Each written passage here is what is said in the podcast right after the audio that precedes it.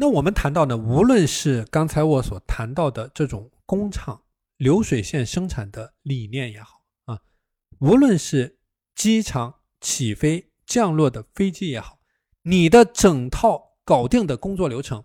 你想要通过时间管理把你每一天的时间安排的井井有条啊，你是一定会遇到各种各样的突发事件干扰到你。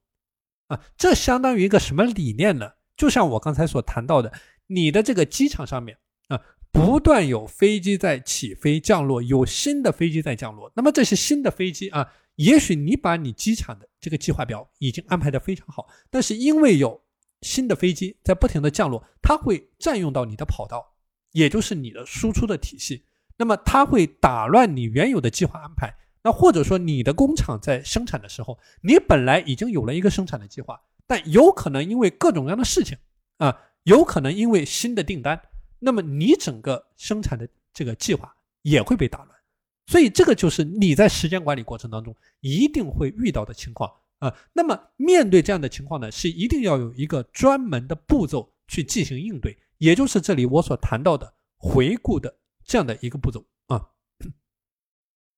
所以，当你面对刚才我所谈到的这些情况的时候呢，你是要有一个专门的环节，对你整套你在今天时间管理践行过程当中的整套体系去进行回顾啊，去确保无论是各种各样的突发事件也好啊，临时发生的事件也好，你的这个生产计划的额外的订单也好，你的新的飞机的降落也好，面对着这种。能突然发生的状况，你能够确保你有这样的一种机制，你有这样的一种纠错的体制，让这些事情出现在它应该出现的位置上面啊！而且面对着一些已经失去时效性的行动项，你能够在清单里面对它进行一个清除啊！所以简而言之，这个回顾的步骤呢，你可以把它作为一种思维的理念加以理解啊。那么这个回顾的步骤就是说，你要有。一套整套的啊，有效的检视的体系，有效的检视的体系，去对它进行检视，去对它进行调整，以确保你最后的执行清单的时效性啊。所以，检视的这个环节，也就是我之前所谈到的你的照镜子的一个环节，这是非常重要的一个理念。为什么我们很多人啊，在践行他个人的时间管理过程当中，总是会？出现崩溃的一种状态。那像有的学员，那比如说，那么前两天啊，有这个跟我在沟通的学员，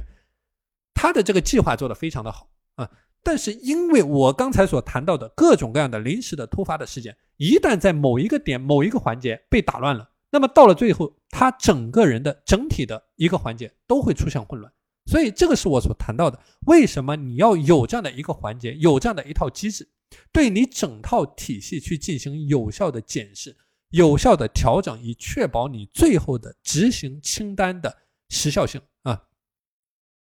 所以这个回顾的频率它没有一个固定的标准，只要能够适合你自己的情况就好啊。按照你整套体系的变化，按照你整套体系的频率去选择。适宜于你的日周月年的这样的一套回顾的体系，这就像一个什么概念？就像你去打扫房间啊，你去打扫房间。如果说你每天的工作，或者说你每天生活的时候，那么就是有这么多的事情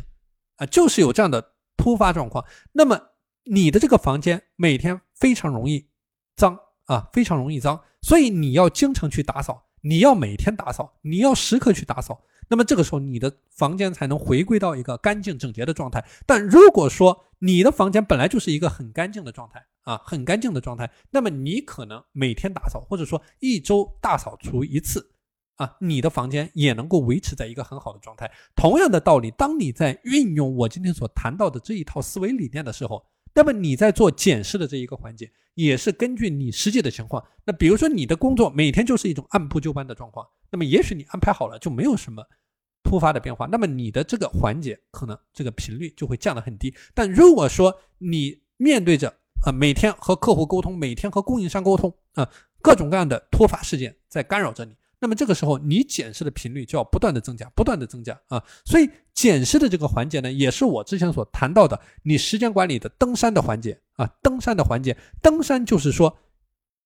你要不仅要攀登，你也要看路啊。你不看路，你光去走路，你就一定会走偏走偏。而你光走路，你你光看路，你不走路，你也没有任何实际的成果啊，实际的成果。所以说。最好的一种方式就是不断的去看路，不断的去走路，而这个看路的过程就是你的回顾的这样的一个环节啊，回顾的这样的一个环节。所以在你的实操层面来说，在你每天的时间管理的过程当中来说啊，你可以选择不同的频率啊去进行执行。